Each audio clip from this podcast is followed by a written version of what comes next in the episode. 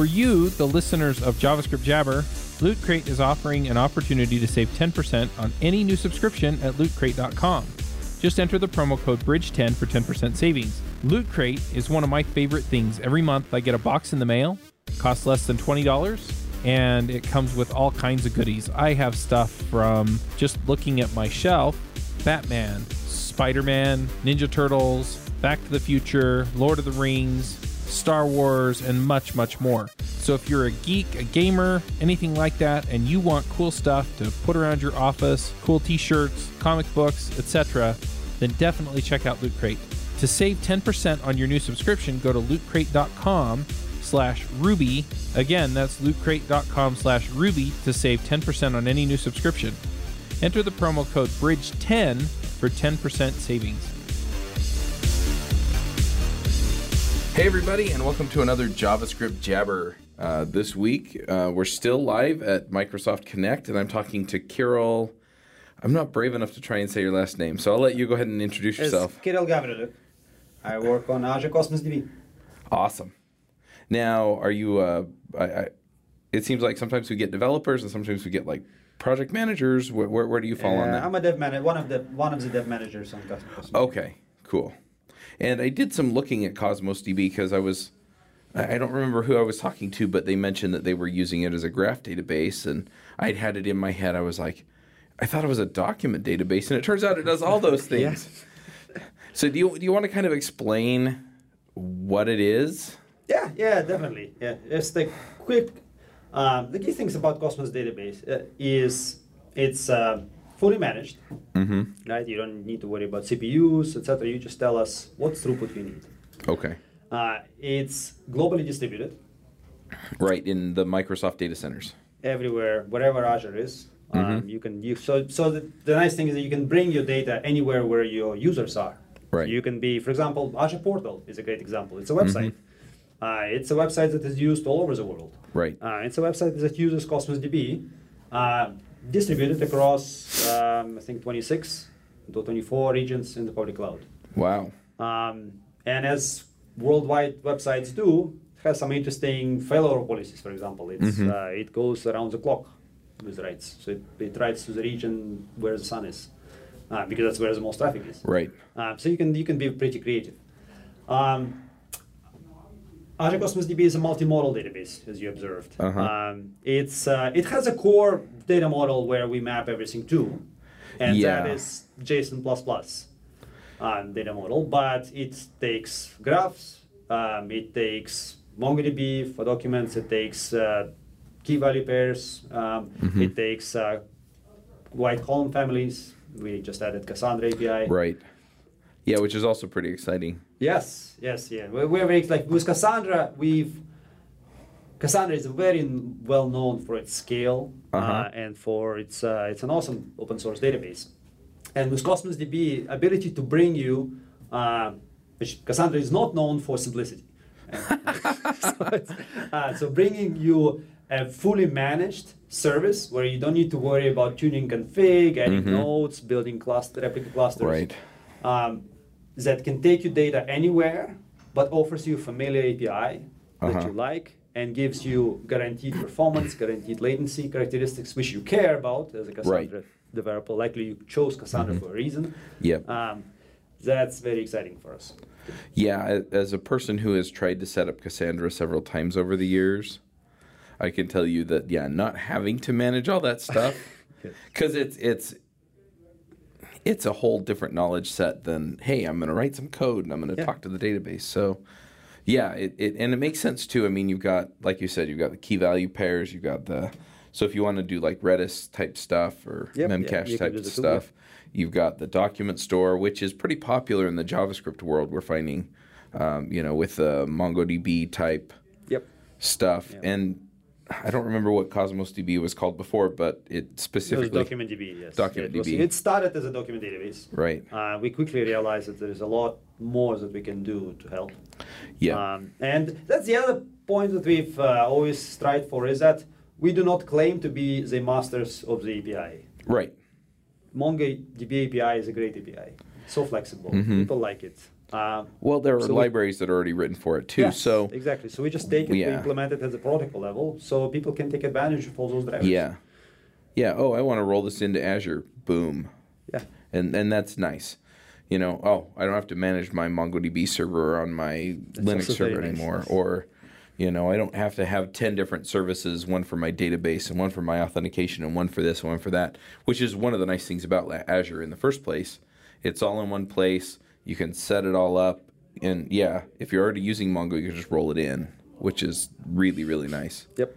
Um, the other benefits we had is the, we were able to learn from others. Right? 'Cause Uh-huh. Systems like Cassandra and Mongo have been out there Yep. um, since the inception of NoSQL movement, and uh, learning from their successes and mistakes is Mhm. very um, uh, good and uh, educational. Uh, so we were we didn't have to reinvent Right. a lot of things. There were a lot of um, learnings, and we can because we could we could offer to customers in a way that makes it very scenario oriented. Like let's take consistency, Mhm. something that not that many people like to think about.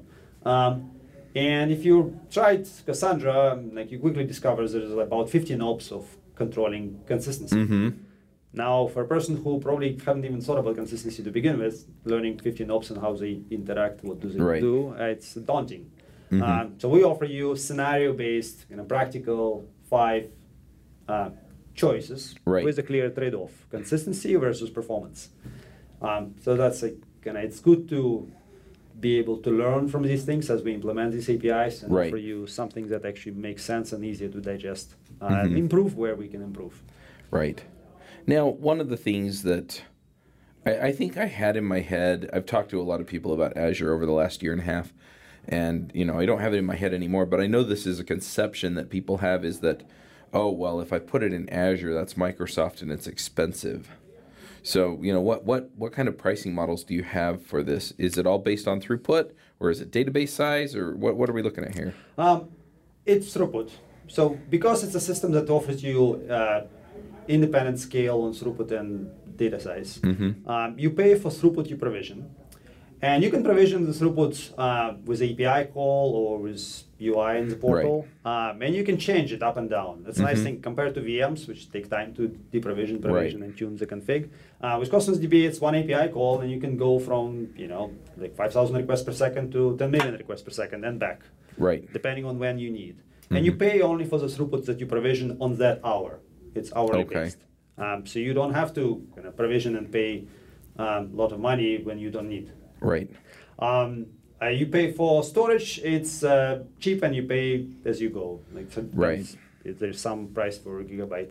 Yeah, it's Um, it's similar metering to yeah. AWS or Google yeah, Cloud Platform or whatever, right? Yep. Um, yes, the um, throughput provision systems that allow provisions throughput. Uh, there is always a concern. Okay, if I if I forget about it, it can run up the bill. Yeah. Um, so we offer you a very easy way to scale up and down. Mhm. Um, you can write a function that will just monitor your metrics, and Right. monitor your API rate, and scale up and down.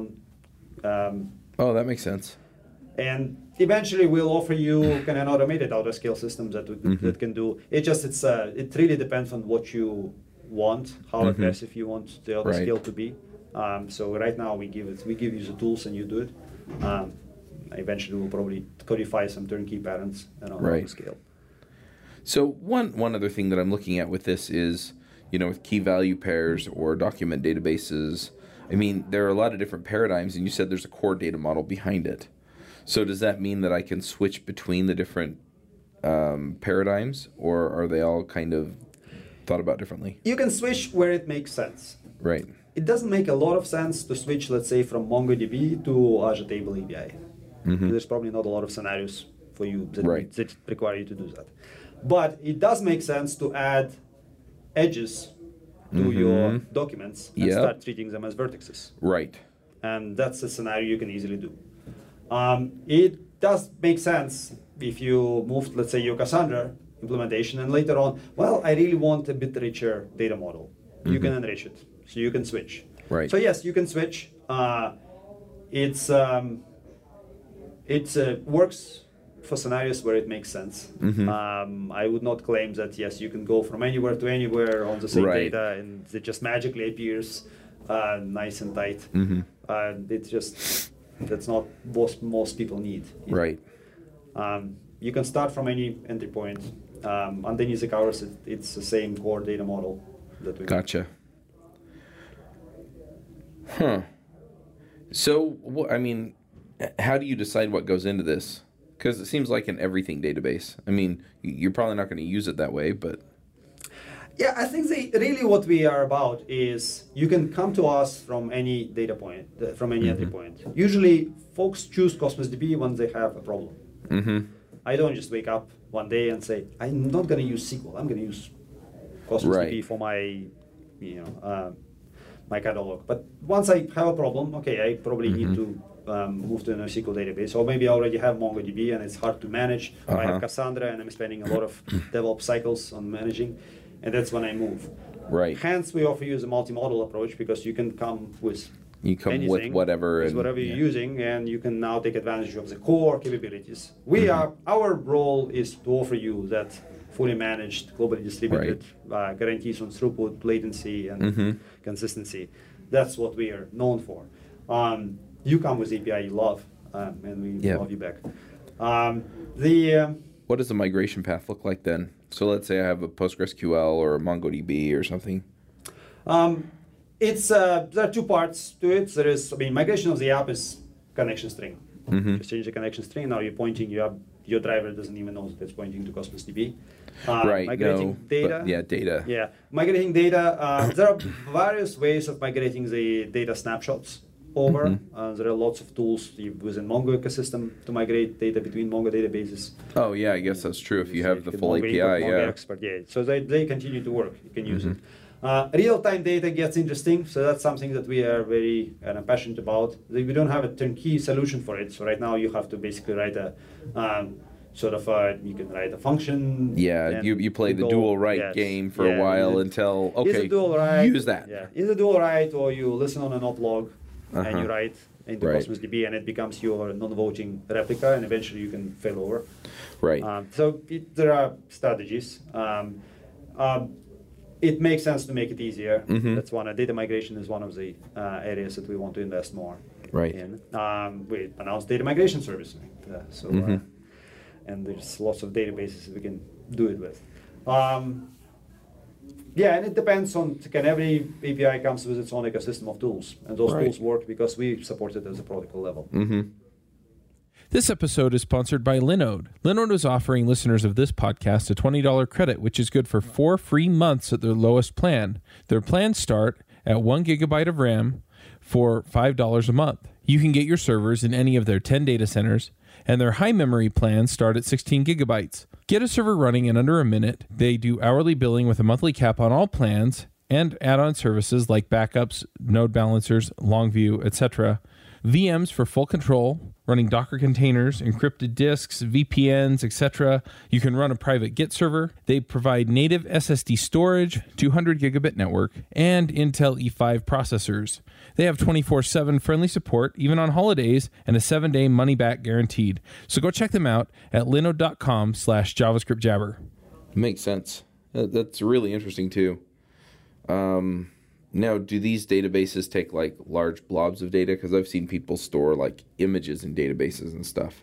Right. Um, we offer two few um, a couple solutions for large data. Um, you can use our attachments for binary because it doesn't make sense to just store a really Right. large image as a Mhm. as a as a document record. You're abu- you're abusing the system. You can uh, chunk your data always, and Uh-huh. because we reliably guarantee you kind of the, the, consistency levels that you like. Mhm. Um, so you can take, you know, your Mona Lisa image, chunk it up, and we'll make sure that you can reassemble it at any time, and it's going to be in order. It's going to be, um, and nothing is no- nothing gets lost. Uh, so there are a variety of approaches. Um, Mhm. I actually prefer chunking. Usually recommend when it's, you really care about it's really large data, but you care about uh, performance and you care about the global distribution. Mhm. It's a lot more accurate if you do it uh, by chunking and storing as Right. um, documents or entries or, uh, or rows, as opposed to storing it as an attachment. Right. Um, you get a lot more correctness out of the system. Huh. That's good to know. Why is that? Um, well, for example, let's say we're doing, you want a particular level of consistency. Let's say session consistency. Mm-hmm. Um, people choose on the spectrum between eventual consistency and strong. Right. Right. Um, now, let's say you want, let's say strong consistency. Mm-hmm. Now, if you if you're talking about attachments, um, we're storing them on blob storage, right? Yeah. I mean, it's a different system. Right. Um, that blob storage does not have the same level of replication that Cosmos DB has. Mhm. Right. Um, so it's just it's not. Can I, it, Azure blobs do have replication, but it's more of a for DR Right. purposes, right? So you don't get the same. You may end up having a record in the, your rep, in your replica in your read region somewhere, Mhm. and the blob hasn't traveled there yet Right. right? Um, so you may get into those scenarios. If you chunk it up and you store it in our database, then you are guaranteed, like you picked session, and then anyone with that session token will always get the writes that you need. Right. But you pay only for the cost of eventual consistency. Okay. You pick strong, you're guaranteed that anyone will get your writes immediately as they're committed. Mm-hmm. Um, and it doesn't matter how large your image is, it's chunked Right. into, into pieces. That makes sense. So what what kinds of use cases are you envisioning people using Cosmos DB for? Um, NoSQL systems in general, uh, and Cosmos DB in particular, are usually used when uh, people run into a problem. And these problems could be high throughput, these problems could be large volumes of data, these problems could be large variability, uh, Mhm. there's no schema. Um, Right. That's when kind of traditional RDB, RDBMS systems become challenging and people looking for solutions. Mhm. Um, Cosmos DB uh, is great at all uh, for all of those, um, and it comes with additional bells and whistles like Right. global distribution, um, guarantees on throughput, um, Mhm. latency. What we see is a lot of real-time data scenarios, uh, real-time experiences, um, real-time data, um, IoT telematics, of course. Uh, we see a lot of uh, kind of event-driven application patterns. Right. Uh, you treat you use Cosmos DB as an event store. Uh-huh. Um, like actually, uh, most retailers need it in one way or the other. Uh-huh. And the architectures typically you have an event store and the events coming in, and then you have a bunch of microservices that are processing those events. Right. Um, very common pattern um, with Cosmos DB, and uh, and Cosmos DB comes as a highly scalable, uh, queryable, real-time queryable Mhm. uh, event store. So that's uh, that's nice. Um, lots of uh, traditional NoSQL system needs the catalogs where the schema varies, um, and just that, that storing semi-structured data that, Right. that, that works pretty well. Um, engagement scenarios um, where the real time and kind of context, but like the apps that need context aware behaviors. Right. Um, in Cosmos DB, latency, uh, I'm saying the no need to the lack of need to specify schema as well as uh, the speed that it gives you. Um, that helps. Um, as also would be probably the most common patterns. Obviously, messaging, the tradi- Yeah. traditional NoSQL uh, scenarios apply as well. Right. And then you mentioned that it uses the MongoDB API and the Cassandra API. What other APIs does it support? It offers um, for documents data models. It offers uh, SQL API. Mhm. We kind of vary. We have a variant of SQL that works with that for documents. Okay. Or MongoDB API. Uh, for graphs, it uses Gremlin API, Okay. uh, which is Apache Gremlin uh, Uh-huh. project. Uh, for white column stores, it offers Cassandra API. Uh-huh. Um, key value pairs, it offers. You can choose either Cassandra or Azure Table Storage. Um, I think that's. But you can use Spark, but it's sort of more of a Mhm. uh, side system. Yeah. Very cool. Now, if people want to try it out, is this something that only exists in the cloud? Uh, we have an emulator that you can run locally. Okay. Uh, we also important for, for trying out. We have a no commitment, no subscription required uh, seven day. Um, you can just go to our website, Mhm. log in with your live ID, and get your Cosmos DB fully featured for seven days. No Right. need for credit card, no need for uh, subscription. And we have a traditional one year long Azure uh, Mhm. free tier with included amounts for Cosmos DB. Yeah, I, I think they said that in the keynote yesterday that it's like you get two hundred dollar credit in the trial, and then you get like a free Linux machine, a free Windows machine, and a free Cosmos data. DB Yeah, for some some amount yeah, yeah, for a year. yeah. a Very nice deal. yeah. So I mean, you have plenty of time to kind of kick the tires. Yes. Yep. And then if you have to scale beyond that, then you know you do. But yeah, that, Then that's you probably have a reason to do it. right. Yep. Yeah. Well, and one of the things that I'm finding, you know, because I've I've kind of gone. Uh, I spend about half of my time doing development, and the other half of my time doing business stuff. And most of my development stuff is for my business stuff. But if I can work things out so that I don't have to spend as much time pulling things together, like I've gotten really, really bullish on picking up services that do what I need instead of writing the code myself if I can. And and so this just looks nice because it's okay. I don't have to spin up a, a, an Ubuntu Linux machine, install MongoDB on it, hope I hardened it well enough, um, manage it so that it's getting updates or at least security updates on a regular basis. You know, all of that goes away, and it's just oh well, I'll just pay Microsoft to manage my database for me, and all I have to do is make sure the data goes in the right way and comes out the right way. And until you're really using it for business, you don't even have to pay. Yeah. Uh, because there is enough, there is enough free Yep. tier for you to try things out. Yeah, well, and even then, I mean, you know, if I have a handful of beta users, I probably still may not push it over that. Right. So, yeah. So it's exciting stuff. And, and I've seriously been thinking after seeing some of the um, demos and stuff about, yeah, about moving some of my stuff to Azure. It's um, it's very like the um, now we are at the point where the broad the applicability is so broad, um, and yet the um, the system is so tuned. Pretty much every Microsoft product uses this now. Right. Um, lots of there's uh, lots of enterprise customers have their business bet on it. Um, yeah, it's um, Yeah, but even for me, that's kind of a small business. I mean, it's like, oh, okay, so I can write my code and say, okay, make it into a Docker container and push it up. Yeah. Um, point it at a Cosmos DB.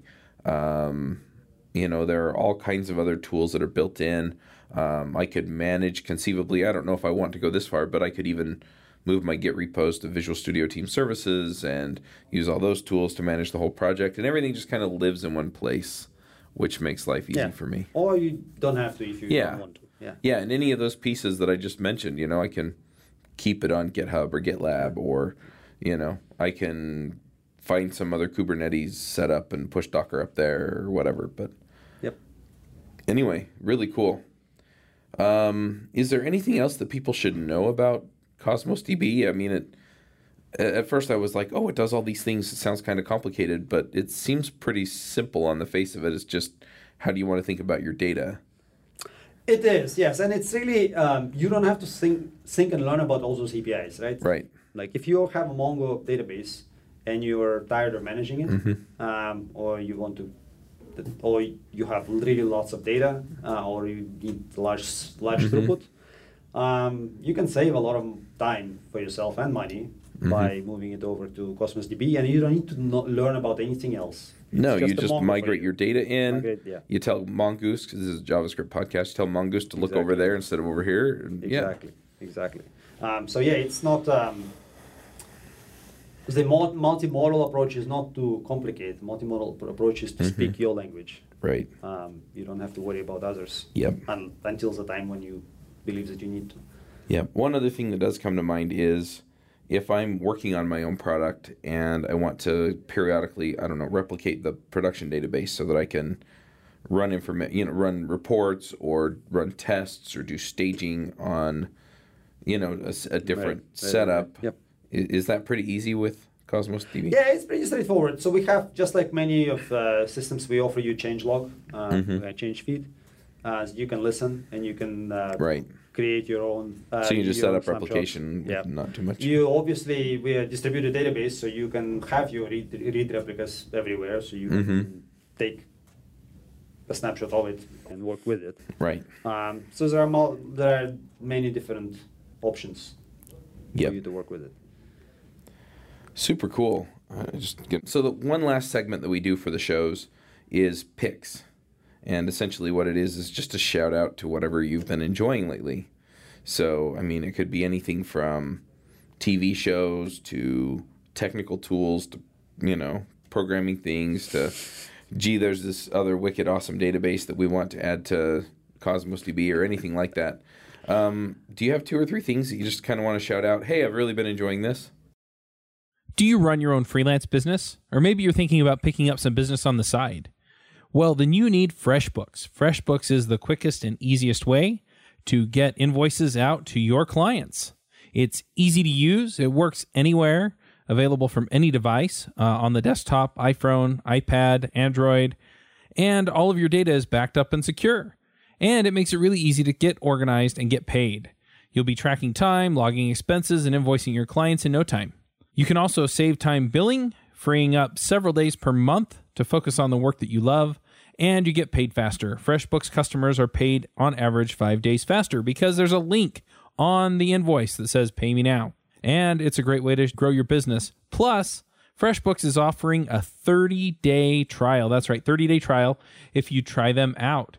So go to gofreshbooks.com slash devchat and enter devchat in the How Did You Hear About Us section.